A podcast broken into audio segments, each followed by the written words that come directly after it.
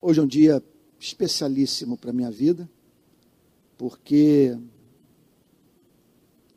foi estabelecida uma meta e, pela infinita bondade de Deus, nós conseguimos cumpri-la.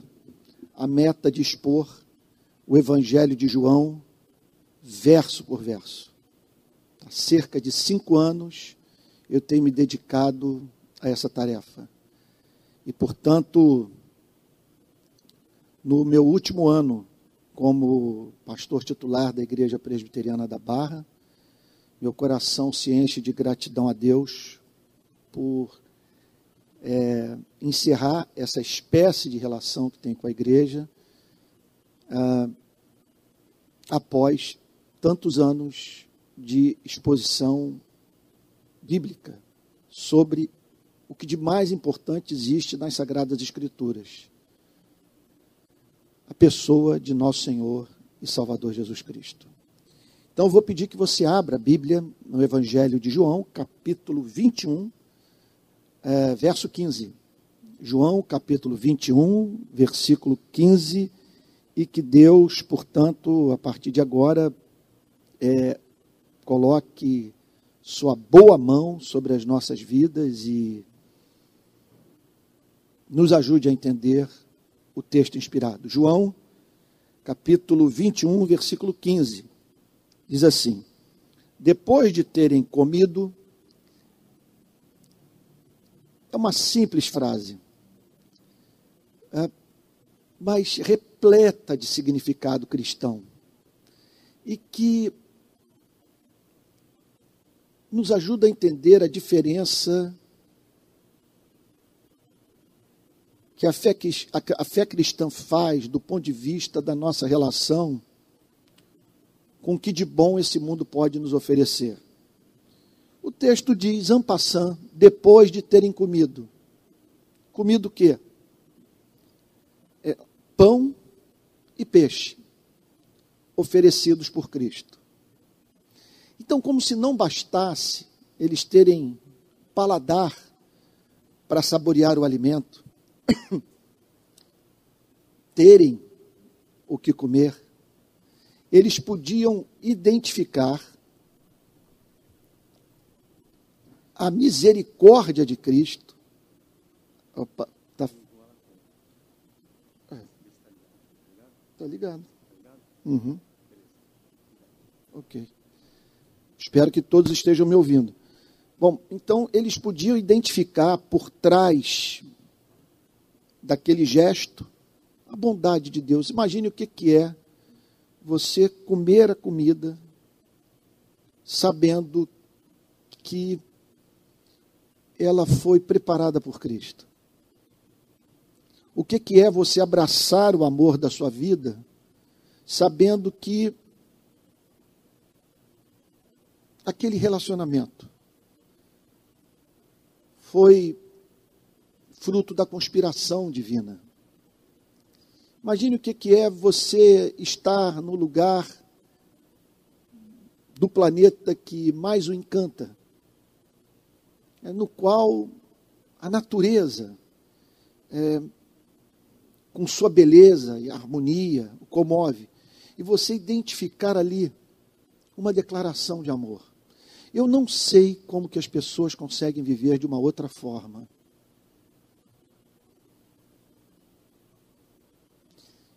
O que eu estou querendo dizer é o seguinte: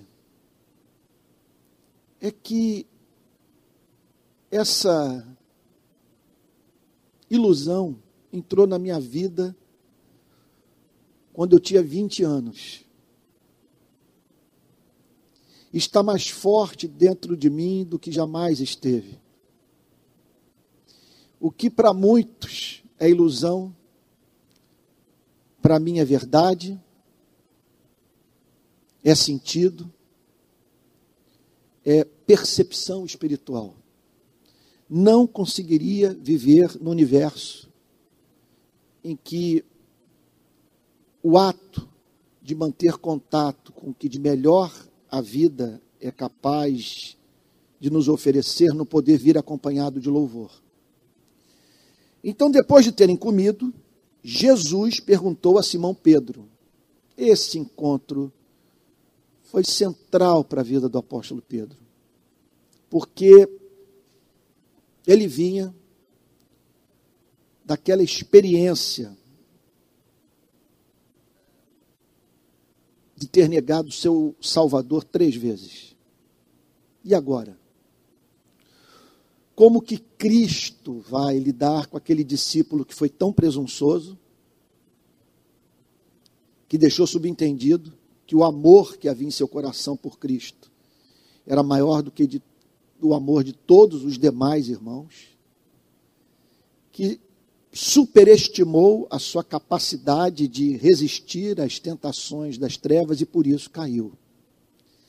E agora ele tem a oportunidade de conversar com Cristo sobre o ocorrido, mas qual será a reação de Jesus? O texto diz que o Senhor Jesus toma a dianteira para tratar do problema de relacionamento que Pedro tinha com Cristo.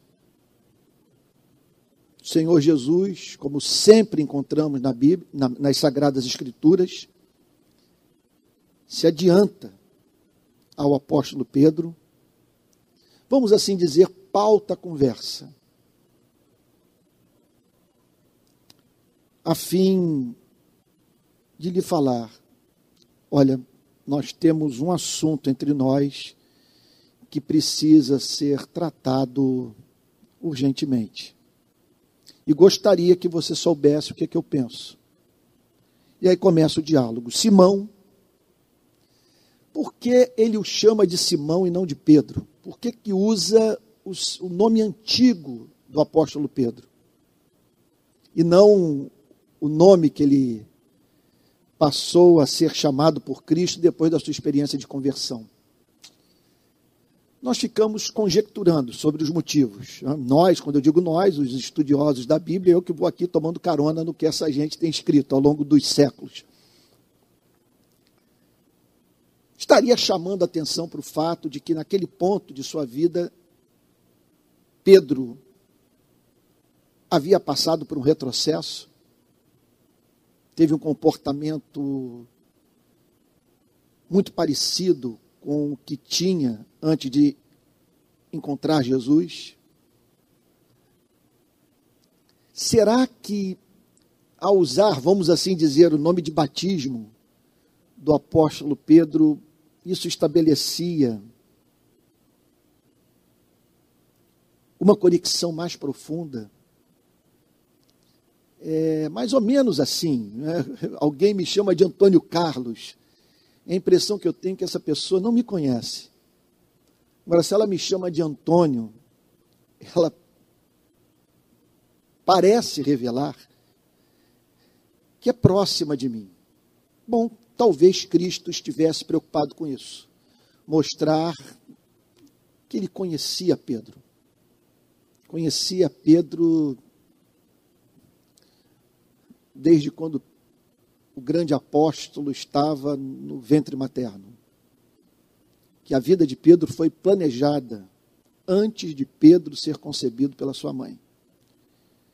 Então Simão, diz o Senhor Jesus, filho de João.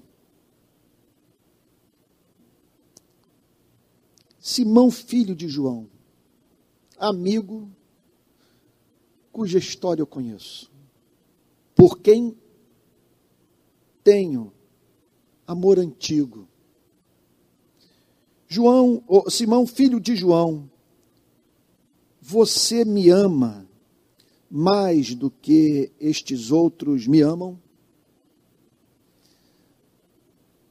Porque o apóstolo Pedro havia insinuado isso. Que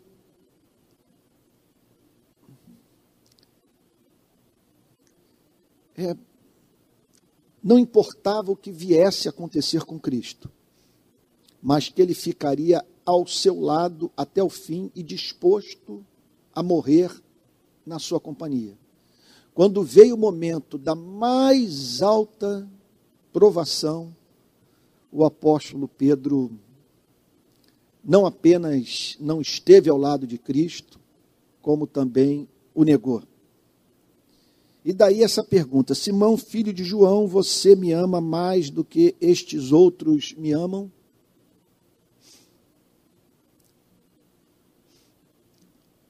Olha, inicialmente, podemos pensar no apóstolo Pedro querendo entender o significado daquela indagação. Que ele quer com isso?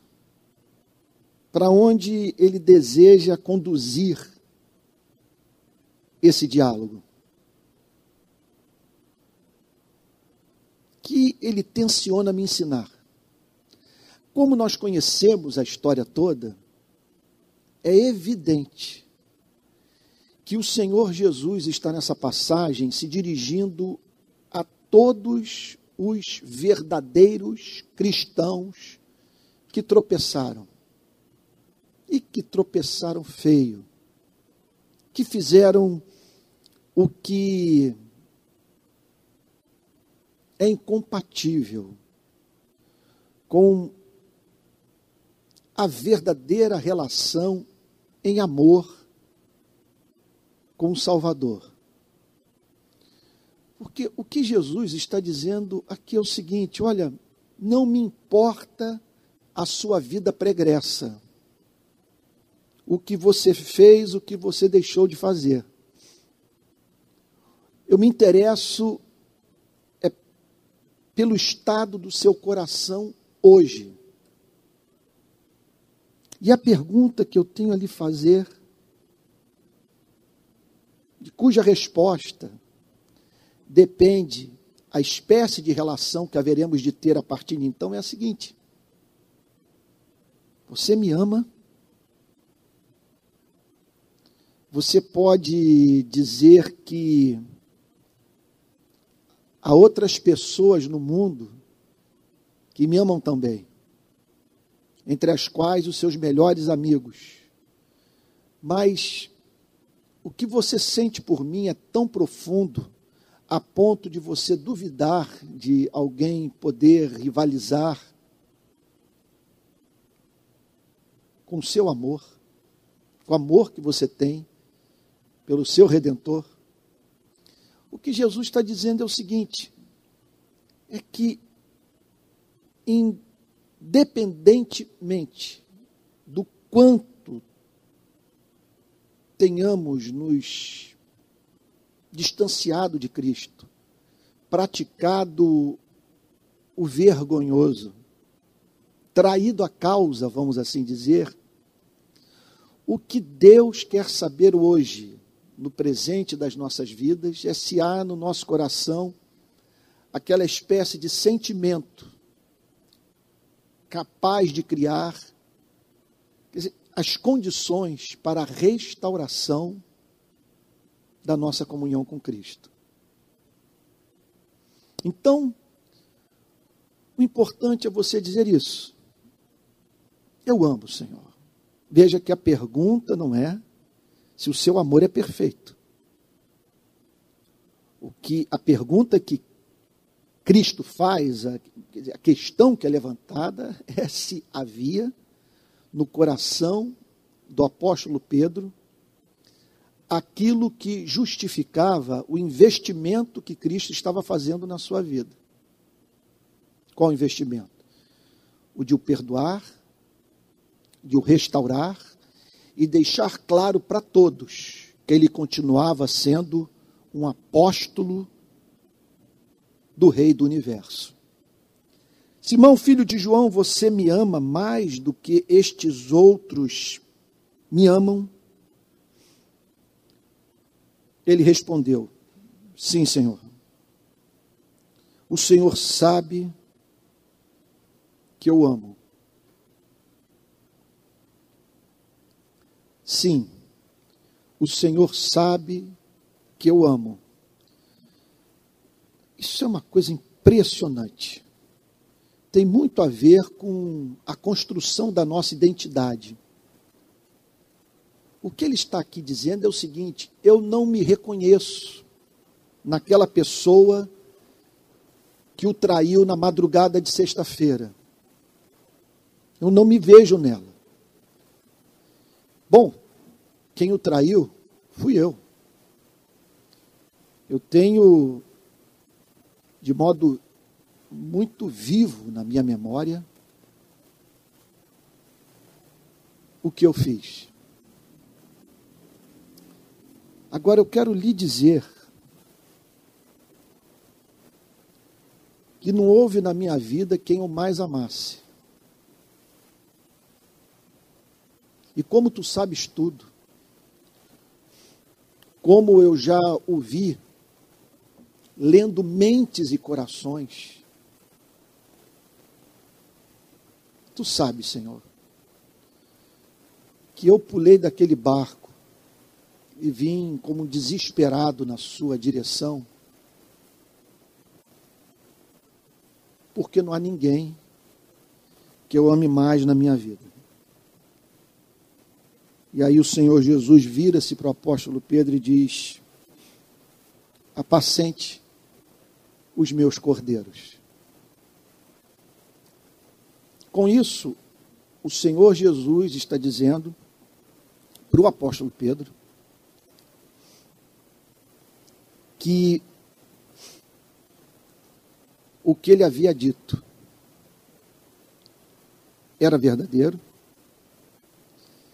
e que, contudo, deveria vir acompanhado de uma compreensão profunda.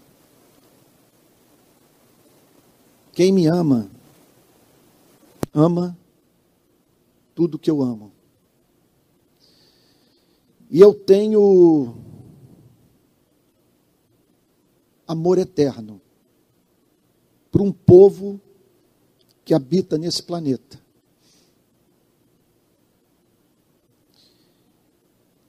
são pessoas que passaram por uma obra de transformação tão profunda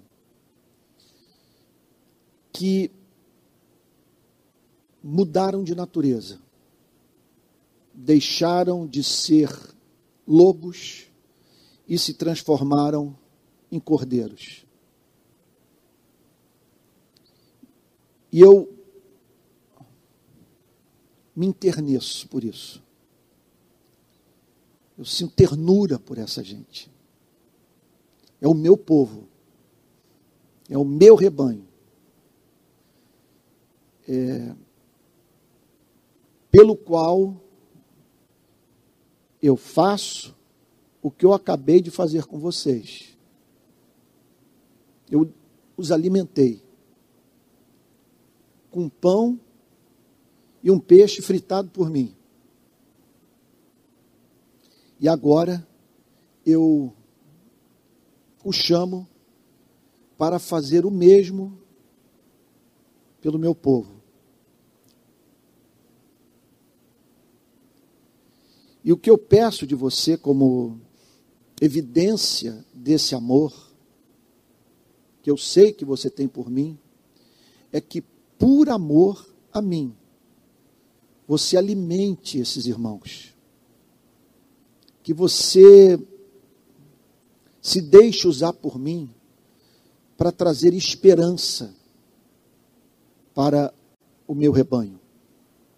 Que você os ajude a compreenderem toda a extensão do meu amor gracioso pela minha igreja. Sim, o Senhor sabe que eu amo, Jesus lhe disse: apacente os meus cordeiros. O que significa que há pessoas entre nós que foram chamadas para se dedicarem a esse ministério. Em conexão a isso, significa também que é indissociável o amor que temos por Cristo do amor que temos ou devemos ter pelo povo de Cristo. Não há como você viver o cristianismo sem estar conectado aos cristãos. Se você ama Cristo, você tem preocupação com o bem-estar do povo de Cristo. Apacente os meus cordeiros, porque eu vou ser assunto aos céus. Eu não estarei mais em carne e osso nesse planeta cuidando da minha igreja. Meu propósito é de assim o fazer através de gente como você. Verso 16. Jesus perguntou pela segunda vez: Simão, filho de João, você me ama? Pedro respondeu: Sim, o Senhor sabe que eu amo. Jesus lhe disse: Pastorei as minhas ovelhas.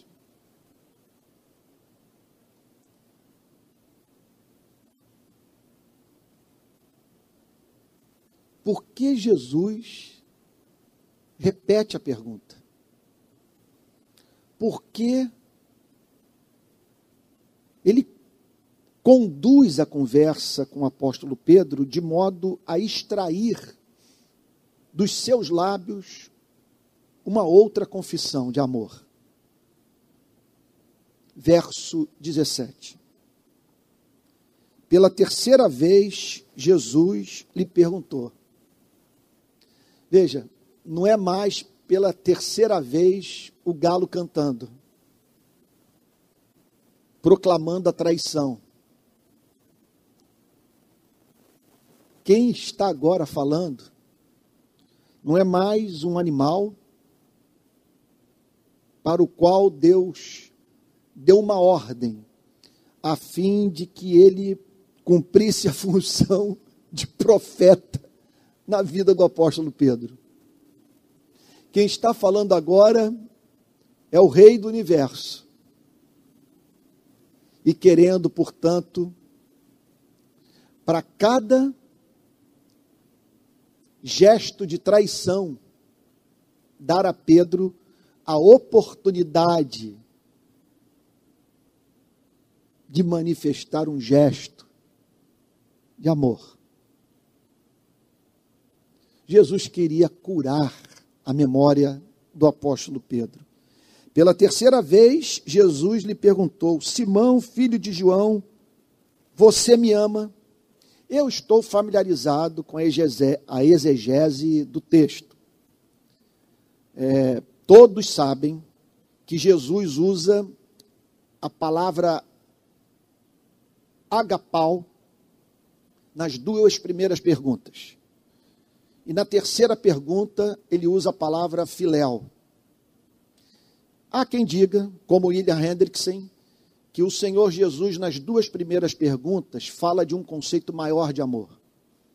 Um amor que envolve todo o nosso ser, mente e coração. O amor mais ardente que podemos ter por alguém no universo. E que na terceira pergunta, o Senhor Jesus apresenta um conceito menos rico de amor eu não estou convencido disso. Porque na Bíblia eu, nós nos deparamos com o apóstolo Paulo, por exemplo, que Demas, amando o presente século, abandonou a fé, abandonou o próprio apóstolo Paulo. E a palavra usada ali é a mesma usada por Cristo nas duas primeiras perguntas, agapau. Então, eu lido com as palavras como se fossem termos intercambiáveis. E eu não estou sozinho nessa interpretação. Mas não quero me ater tanto nesse ponto. Eu não estou sozinho, porque um homem como F.F. Bruce, por exemplo, é... não vou dizer que ele concorda comigo, mas faz a mesma espécie de afirmação que eu estou fazendo agora. Eu acho que é uma das pouquíssimas vezes na minha vida que eu discordei de William Hendrickson, mas também nada tão sério, tão importante assim. É... Pela terceira vez, Jesus lhe perguntou: Simão, filho de João, você me ama? Porque É óbvio que não é tão sério assim, porque Jesus não haveria jamais de se satisfazer com o amor inferior ao amor mais excelente que possamos conceber. É inimaginável que a graça nesse diálogo do apóstolo Pedro com o Senhor Jesus tenha perdido o seu caráter mais proeminente, que é a gula. A graça de Deus é gulosa, ela nos quer por inteiro. Por isso, não acredito mesmo que o Senhor Jesus está aqui diminuindo o padrão para que o apóstolo Pedro a ele se adaptasse. Agora, Pedro fica triste com a terceira pergunta. Pedro ficou triste por Jesus ter perguntado pela terceira vez: Você me ama? Por que triste? Talvez ele tenha interpretado que o Senhor Jesus é, estivesse levando a crer que seu amor não era tão profundo assim quanto ele imaginava. O texto não diz o que se passou pela mente do apóstolo Pedro, mas é fato que, mesmo nos dias de hoje, uma pessoa perguntar para você três vezes a mesma coisa é algo que, que nos desconcerta. E foi o que aconteceu ali. Pedro ficou triste, se entristeceu com a palavra de Cristo. Se entristeceu, veja como que nós podemos interpretar errado a providência a palavra de Deus, o, que Deus está a nos dizer. Ele ficou triste quando tudo que o Senhor Jesus queria era levá-lo a aceitar o fato de que ele for aceito por Cristo. Tudo que o Senhor Jesus queria era restaurar o seu ministério. Tudo que o Senhor Jesus queria era fazer um contraponto àquele galo e, e levar o apóstolo Pedro, portanto, a nunca mais ouvir a voz daquele galo, a fim de que prevalecesse na sua memória machucada a voz daquele que mais o amava. Pedro ficou triste por Jesus ter perguntado pela terceira vez: Você me ama? E responde: O Senhor sabe todas as coisas. Que declaração extraordinária. Aqui, portanto, o apóstolo Pedro está revelando a essência do amor verdadeiro por Cristo. Porque quando ele diz, o Senhor sabe todas as coisas, ele está dizendo o seguinte: o Senhor é excelente. O Senhor sabe todas as coisas e sabe que eu amo. O Senhor é o Verbo de Deus, palavra de Deus. O Senhor esteve na criação do universo. O Senhor sabe todas as coisas e, consequentemente, o Senhor é o Deus do Salmo 139, que me conhece, que me teceu no ventre materno. Ainda a palavra não me chegou à língua, e tu, Senhor, como diz o rei Davi, já conheces toda. Tu me cercas por, de, por trás e por diante, e sobre mim pões a tua mão. Tu sabes que eu te amo. Jesus lhe disse: apacenta as minhas ovelhas. Também estou familiarizado com o fato de que o Senhor Jesus, ora fala de ovelha, ora fala de cordeirinho. São termos intercambiáveis e o que o Senhor Jesus está aqui ressaltando é o caráter amável da verdadeira igreja. Caráter amável da verdadeira igreja. É como o caráter amável da Rani, que é a, a, a cachorrinha maltês da minha filha Alissa. Olha, ela foi fazer a primeira tosa. Então nós estávamos acostumados com a, a, nossa cachorrinha, assim, bem peluda, bem assim, era aquele monte de, de parecia assim, aquele de algodão correndo pela casa. De repente ela vem seca, sabe, com, com a, a, penugem assim, sabe, bem, bem rentinha a, a, a pele. Mas a pessoa que cortou é, fez questão de deixar o rostinho dela um pouquinho mais cheio, mas ficou é, a coisa assim, de uma fofura, que ontem eu não conseguia parar de agarrar. E eu tinha que me lembrar o tempo todo que eu não estava diante de um cachorrinho de pelúcia, mas de um cachorrinho de verdade, que eu ficava com medo de quebrar os ossos dele.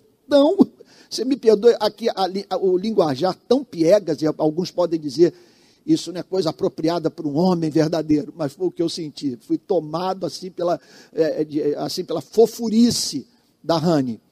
E o que Jesus, ao usar essa imagem do cordeiro, ele está falando que essa é a natureza do verdadeiro cristão, da verdadeira igreja. Não estou falando que essa é a natureza da instituição Igreja Presbiteriana do Brasil, ou Igreja Batista, que for, Igreja Católica. Estou falando que a verdadeira igreja, aquela que é composta por pessoas regeneradas, que nasceram de novo, tiveram um encontro com Cristo, sabe? Que essa igreja é, quando vista do ponto de vista da obra, quando vista do ponto de vista, perdão, da obra, da graça de Deus em seu coração, ela passa a ser tida como amável. São os cordeiros, aqueles que passaram por essa extraordinária obra de transformação levada a cabo pelo Espírito Santo. Então você apacente as minhas ovelhas. Com isso, o Senhor Jesus está ressaltando o fato de que essa é a função precípua da igreja de Cristo nesse planeta do ponto de vista da sua relação com seus próprios membros.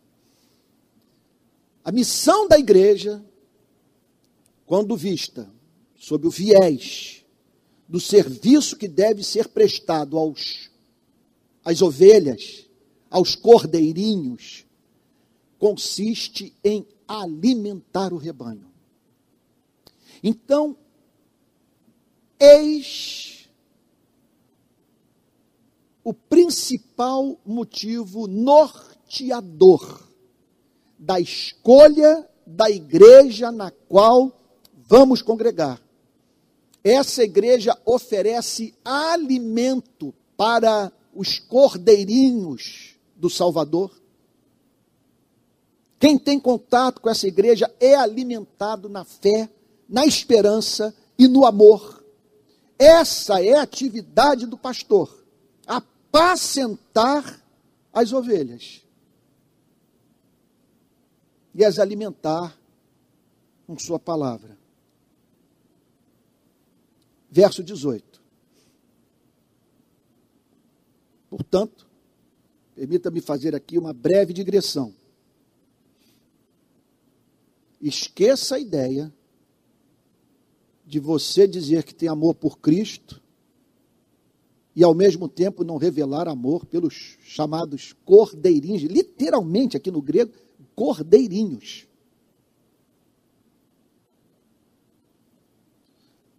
Qual é o fundamento maior da ética cristã? A ética, todo edifício moral, vamos assim dizer, do cristianismo está estribado sobre um fundamento. Que fundamento é esse? É uma, é uma proposição, é um pressuposto. Do que se trata? que Deus nos chama para nós amarmos a Ele e amarmos a tudo que Ele ama. E Ele ama o seu povo.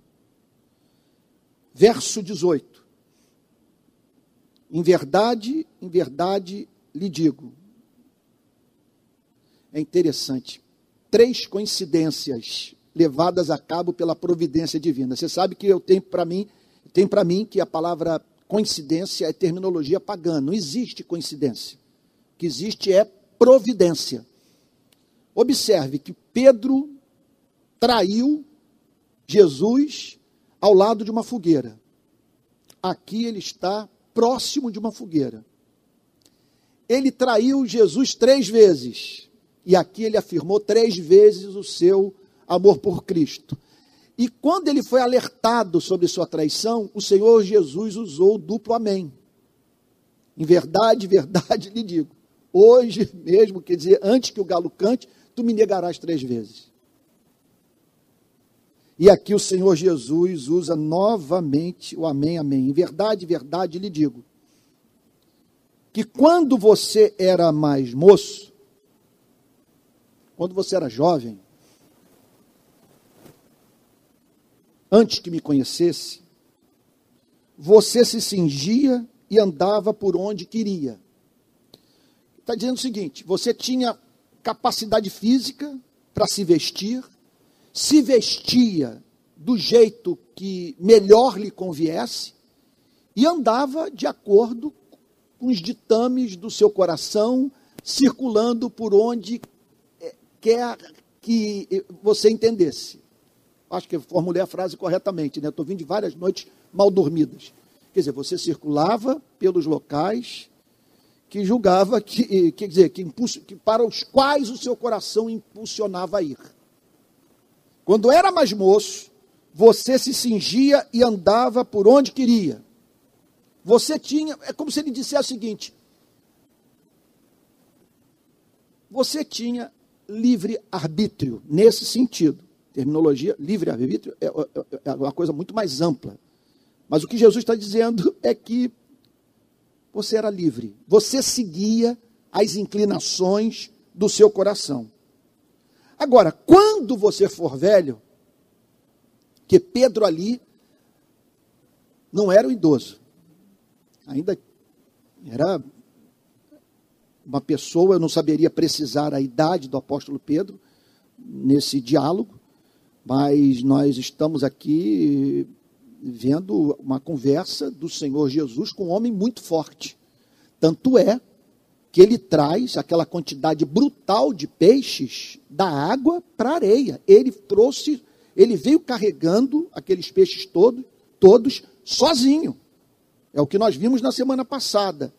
Então estava longe da velhice, isso que eu posso lhe dizer. Mas quando você for velho, porque a minha providência vai cuidar de você. Você não vai morrer jovem. Você não vai morrer na meia idade. Eu vou sustentar você até a sua velhice. Pelo meu poder, pela minha palavra, porque eu tenho uma obra extraordinária a realizar no mundo através de você, que tanto me ama e cuja vida está sendo agora restaurada pela minha graça. Mas quando você for velho, estenderá as mãos, e outro o cingirá. Uma outra pessoa vai vestir você. A sua revelia. Ele não está dizendo que Pedro não teria capacidade física para se vestir. O que ele está dizendo é que chegaria um momento do seu ministério que ele não exerceria o seu livre arbítrio, que ele estaria, portanto, sobre uma pressão coercitiva. Sobre o que o Senhor Jesus está dizendo? Mas quando você for velho, estenderá as mãos e outro cingirá e o levará para onde você não quer ir. É isso que eu tenho, é, é uma riqueza tremenda, e é uma pena que eu estou aqui com o horário apertado. Que declaração extraordinária. O outro cingirá, o cingirá e o levará para onde você não quer ir. Vamos tentar enumerar aqui as doutrinas, as verdades que emergem dessa declaração. Primeiro, não espere vida fácil do cristianismo. Não há promessa no cristianismo de que nós viveremos sem transtorno nesse planeta e que há alguns sofrimentos que são inerentes à condição humana e que há outros que são in, inerentes à fé cristã.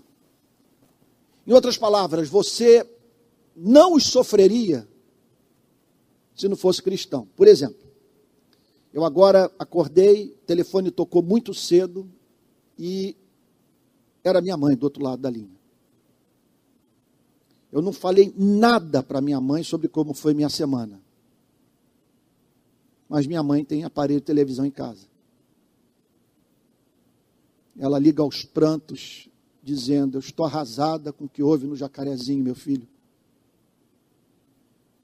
Mas eles não vão fazer nenhum mal contra você, não. Os policiais sabem que você é filho de policial, né, meu filho? E que você não quer a matança.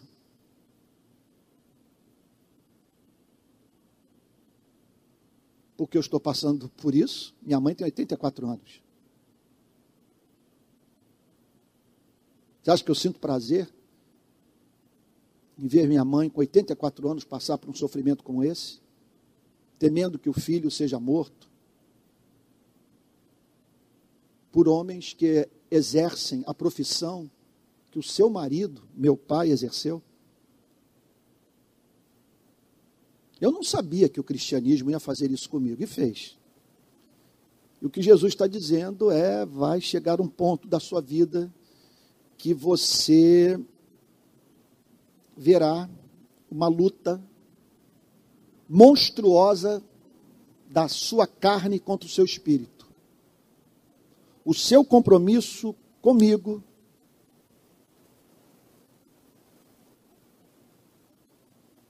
o levará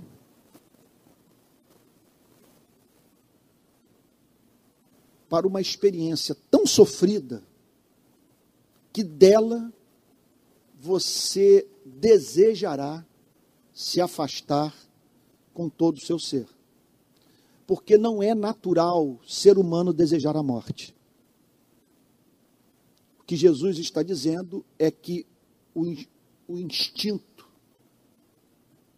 mais forte presente no espírito humano se rebelaria contra o que o cristianismo reservaria para a vida do apóstolo Pedro. Verso 19. Jesus disse isso para significar com que tipo de morte Pedro havia de glorificar a Deus. Há muitos estudiosos que fazem a seguinte interpretação: que quando Jesus disse que ele estenderia as mãos, Calvino não é muito simpático dessa interpretação, mas tem estudiosos, comentaristas bíblicos, inclusive da patrística, que interpreta a passagem dessa maneira: que esse esticar as mãos teria a ver com a crucificação sofrida pelo apóstolo Pedro no governo de Nero, no Império Romano, na cidade de Roma. Porque embora a Bíblia não descreva a morte do apóstolo Pedro, a tradição é muito forte do ponto de vista da apresentação do relato histórico sobre o fim do ministério de Pedro. Há quem diga, você vai encontrar isso, por exemplo, na história eclesiástica do grande historiador Eusébio, século IV. Há quem diga que Pedro, ao ter sido condenado à morte, é, teria solicitado aos seus algozes que ele morresse crucificado, mas de cabeça para baixo. Que ele não é, era digno da honra de morrer como seu Salvador morreu. Uma coisa é certa o apóstolo Pedro sofreu morte violenta e o Senhor Jesus anunciou que o final do seu ministério seria marcado por essa ofensiva política, levada a cabo pelo inferno através de seres humanos. Jesus disse isso para significar com que tipo de morte Pedro havia de glorificar a Deus. Ele não morreria de causas naturais. Ele morreria assim. Arbitrariamente, uma pessoa. Claro que Jesus não está falando de modo é, literal. Ele está falando da perda da liberdade. Sabe? Ele está falando de uma força maior do que aquela que você é capaz de resistir.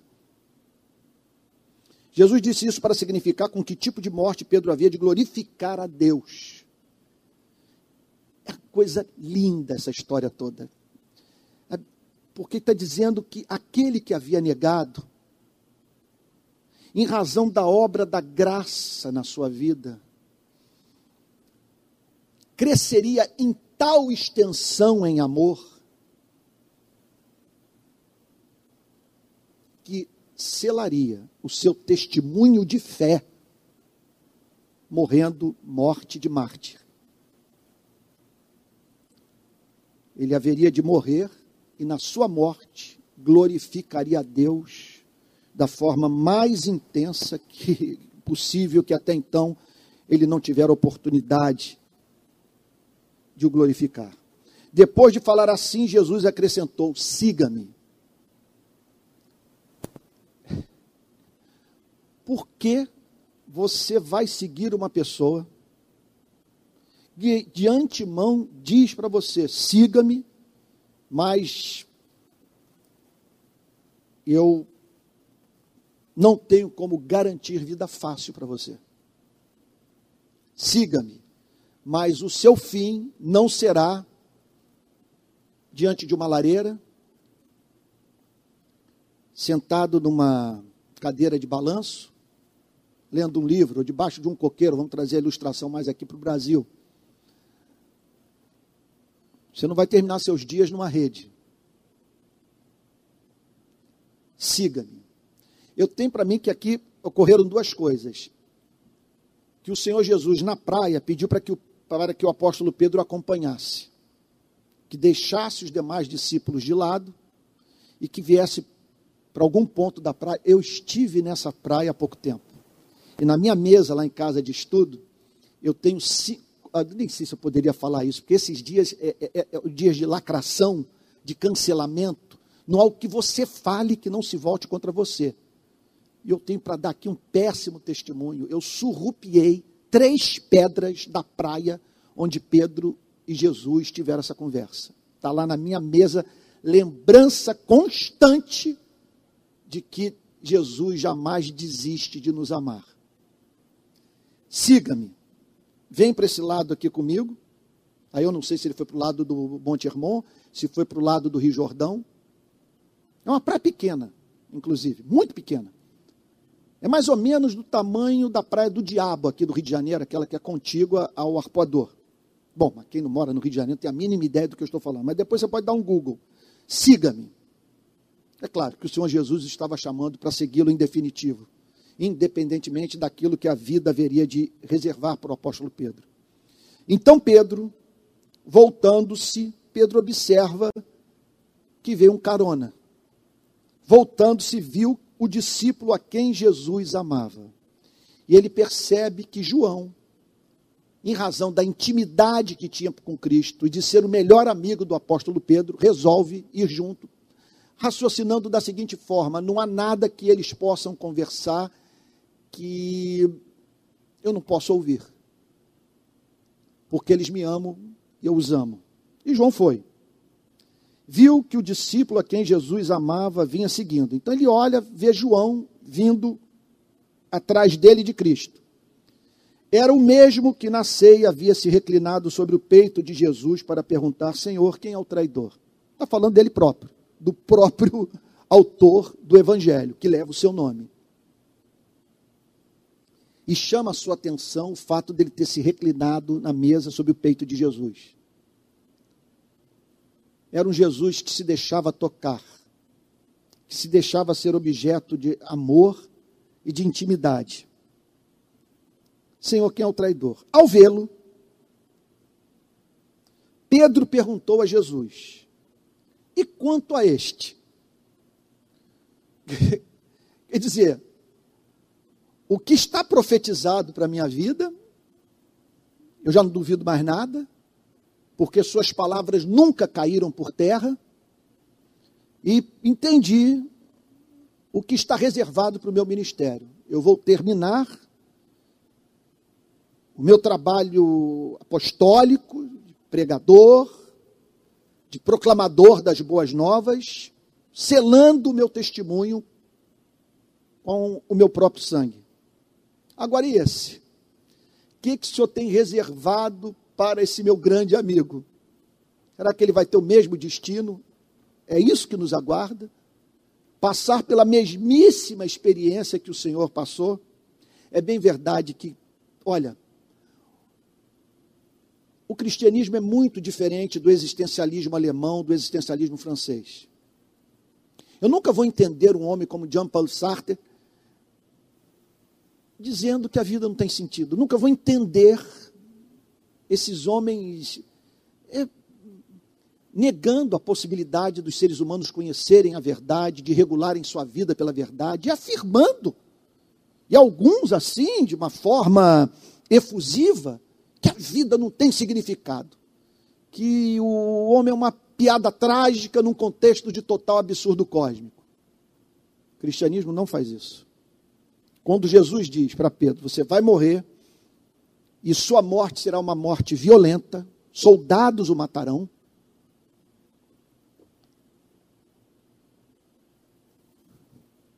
aquele que falava já era a resposta para todas as perguntas do apóstolo Pedro, que ele havia acabado de vencer a morte. Então o Senhor Jesus não estava apresentando para o apóstolo Pedro o fim, estava apresentando apenas o encerramento de uma fase da sua relação com Cristo. Que ele terminaria de modo trágico o seu ministério, mas naquela dor ele glorificaria a Deus e no minuto seguinte, atravessaria o Jordão para entrar pelas portas da Nova Jerusalém. E quanto a este, Jesus respondeu.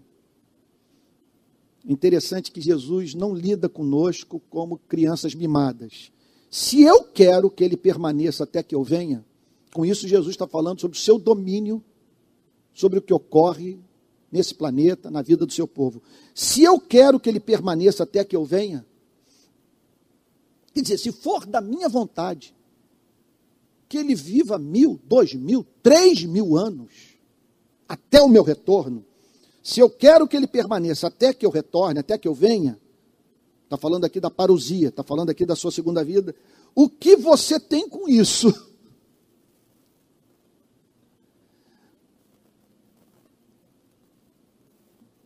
É, não é da sua alçada você não tem que ficar bisbilhotando pelo buraco da fechadura a intimidade do Salvador com a sua igreja, com seus irmãos na fé. Você não foi habilitado para exercer esse tipo de papel, para obter esse tipo de informação. Se eu quero que ele permaneça até que eu venha, se o que eu decretei para ele é diferente do que eu decretei para você, sabe? O que você tem com isso? Na verdade, olha, é uma boa forma de nós lidarmos com algumas perguntas que fazemos para Deus. Afinal de contas, por que eu estou perguntando isso? Onde que eu encontro nas Sagradas Escrituras que Deus tem a obrigação de dizer para mim os motivos dos seus decretos, do exercício da sua providência, daquilo que sua vontade soberana leva a cabo. Sabe? O que você tem com isso? Então a gente olha aí para os problemas na vida, tragédias que acometem pessoas, é um vírus que leva a vida de alguém, que faz alguém parar no hospital. E aí então Deus está perguntando para você e para mim: Ora, você acha que você no meu lugar faria melhor do que eu? Você julga que eu estou brincando com a vida humana? Você realmente acredita que você tem mais interesse pela vida dessa pessoa do que eu tenho? Essa mesma pessoa que se sair com sua mulher, você vai desejar a morte dela? Você pode dizer que tem mortal nesse planeta cujo amor é capaz de rivalizar com o meu. Quanto a você, siga-me. Não olhe para a direita, não olhe para a esquerda. Não, não, não faça análise comparativa. Procure manter o seu foco na sua relação comigo, porque no dia do juízo final você não vai dar, você não vai ser chamado para assumir a responsabilidade para dar contas dos erros cometidos ou da vida dos seus irmãos. O que, o que cabe a você é me seguir. Esse é o seu mais alto privilégio e você, portanto, deve se tornar especialista não na vida dos outros, não especialista nos, nos propósitos soberanos e inescrutáveis de Deus. O que lhe cabe é cada vez mais entender o que significa seguir o seu Salvador e a ele servir. Quanto a você, siga-me. Observe, portanto, que o Senhor Jesus é incisivo. Ele fala com dureza. É isso. Se você quiser se relacionar com Cristo, você precisa saber que você está se relacionando com o leão e com o cordeiro. Mas impressionante como que o leão vira cordeiro. Porque ele fala: olha, se eu quero que ele permaneça até que você venha, até que eu venha, o que você tem com isso? Agora, conta você, siga-me, porque eu sou doido de amor por você. Apesar de você ser tão cabeça dura, tão precipitado no que faz e no que diz. Então, se espalhou a notícia entre os irmãos, ou se espalhou entre os irmãos a notícia de que aquele discípulo não morreria. Olha como que a igreja pode interpretar de modo equivocado a mensagem de Cristo. Espalhou-se pelas igrejas do primeiro século que o Senhor Jesus havia dito. Aliás, eu vou dizer o seguinte: é foi um erro de interpretação, mas que evidência de fé. O que, eles estão, o que eles acreditaram é o seguinte: o poder de Cristo é tamanho que é possível que João permaneça até a sua segunda vinda como uma testemunha encarnada até o fim dos tempos da veracidade do evangelho. Eles acreditaram nisso. Mas aí há esse comentário: ora, Jesus não tinha dito que tal discípulo não morreria. Então nós temos que tomar cuidado com as promessas que inventamos para as quais não há a chancela das sagradas escrituras. Nunca houve essa promessa. Olha o comentário de João. Ora, Jesus não tinha dito que tal discípulo não morreria, mas se eu quero que ele permaneça até que eu venha, o que você tem com isso? Era possível que tal acontecesse. Esse poderia ter sido o propósito de Deus: manter um apóstolo vivo, a fim de que ele cruzasse toda a história como testemunha viva do nascimento, vida, morte, ressurreição e ascensão aos céus de Cristo. Mas Deus decretou que essa mensagem seria comunicada por meio de testemunhas vivas da vida de Cristo, que proclamariam a sua mensagem a partir do testemunho desses amigos de Cristo, daquele grupo original de 11 apóstolos, que depois se transformou numa igreja muito mais bela, muito mais rica. O apóstolo Paulo diz que, numa ocasião, Jesus foi visto por 500 discípulos de uma só vez. Ora, Jesus não tinha dito que tal discípulo não morreria, mas se eu quero que ele permaneça até que eu venha, o que você tem com isso? O que você tem com isso? Os dois últimos versículos, que emoção, gente! Terminando uma jornada de quase cinco anos, se não mais de cinco anos. Sei que não é menos de quatro. Você imagine, um pastor na cidade do Rio de Janeiro assumiu um compromisso com a igreja. Durante os próximos anos, vocês só vão ouvir falar sobre Jesus, tal como sua história foi contada por um dos seus melhores amigos, João. E agora nós vamos para os dois últimos versos. Aprove a Deus que eu encerrasse essa série com a igreja vazia mas ele tem seus caminhos, tem seus planos e me submeto à sua soberana vontade. Este é o discípulo que dá testemunho a respeito destas coisas. Que João está dizendo que o discípulo sobre o qual o Senhor Jesus falou é o mesmo que escreveu esse evangelho. E que dá testemunho do que foi escrito nos 21 capítulos desse evangelho. João está dizendo o seguinte: eu fui testemunha ocular de tudo.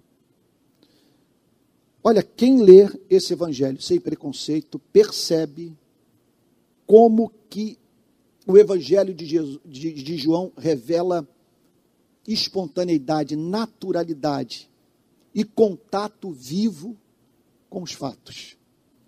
Este é o discípulo que dá testemunho a respeito destas coisas e que as escreveu.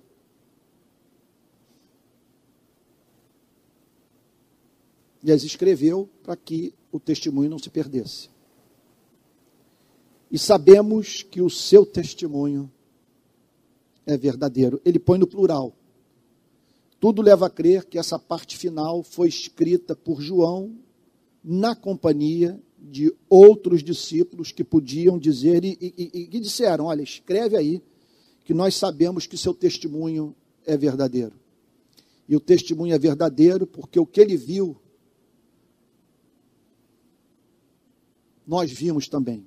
Quem sabe, alguns chegando ao ponto de dizer: Eu vi através dos olhos dele. Eu vi porque a mensagem que ele pregou tornou Cristo tão real para mim que hoje eu me sinto como se o tivesse visto. Último verso. Eu termino essa exposição com o sentimento que Deus está sorrindo para a gente. Se você me permite dizer, sorrindo para mim.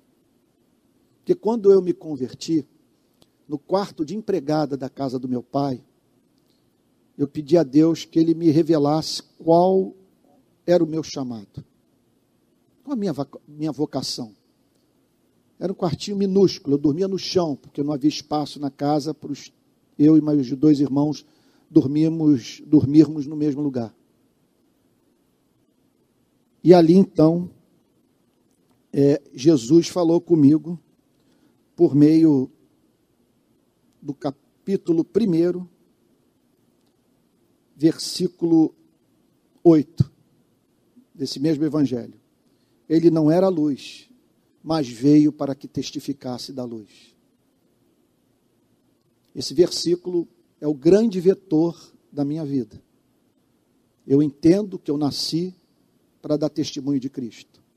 E foi o que eu procurei fazer fielmente no púlpito dessa igreja nos últimos quatro, cinco anos. E agora o último versículo. Há, porém, ainda muitas outras coisas que Jesus fez que ele está dizendo é que o conhecimento que temos de Cristo não é exaustivo. E que os apóstolos testemunharam aquilo sobre o que não falaram. A Bíblia, portanto, poderia ser considerada uma revelação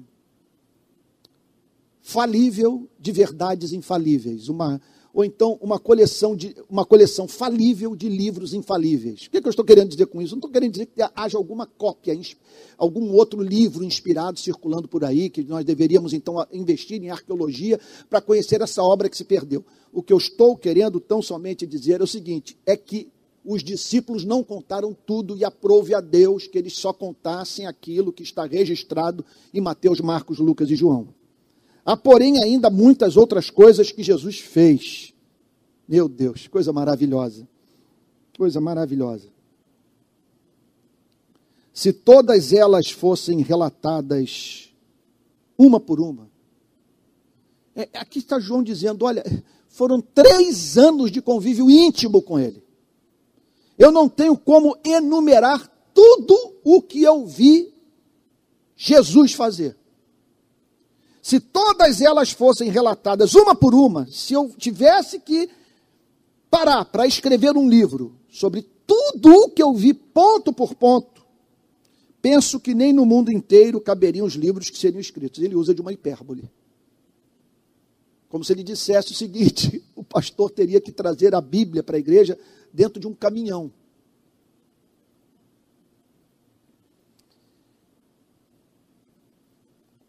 Eu jamais concluiria, portanto, qualquer exposição sobre a vida de Cristo se os discípulos tivessem falado tudo.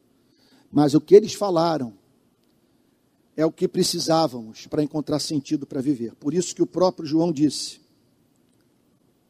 no capítulo 20, versos 30 e 31, na verdade, Jesus fez diante dos seus discípulos muitos outros sinais que não estão escritos neste livro.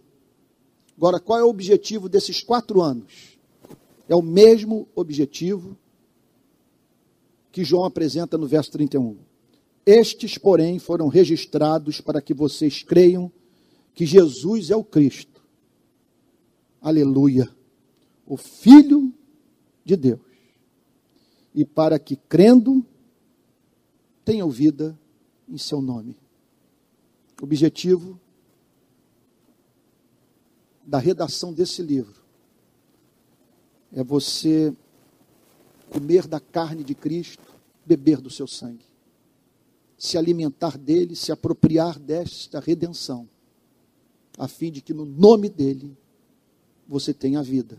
E saiba que não é vida que se viva aquela que não tem a companhia de Cristo, aquela que não enxerga na fogueira, que está assando o peixe e aquecendo o pão, o amor do Criador, revelado na vida do seu único filho. Que Deus abençoe e ao meu Deus toda honra, toda glória, todo louvor, por ter me dado saúde, me livrado de homens perversos, ter sustentado minha vida nesses anos todos, a fim de que eu pudesse cumprir minha função nessa igreja de ministro do Evangelho de Jesus Cristo, pregando todo o conselho de Deus. E com isso, expressando meu amor por Jesus, apacentando os cordeirinhos de Cristo. Que Deus abençoe, Deus o guarde.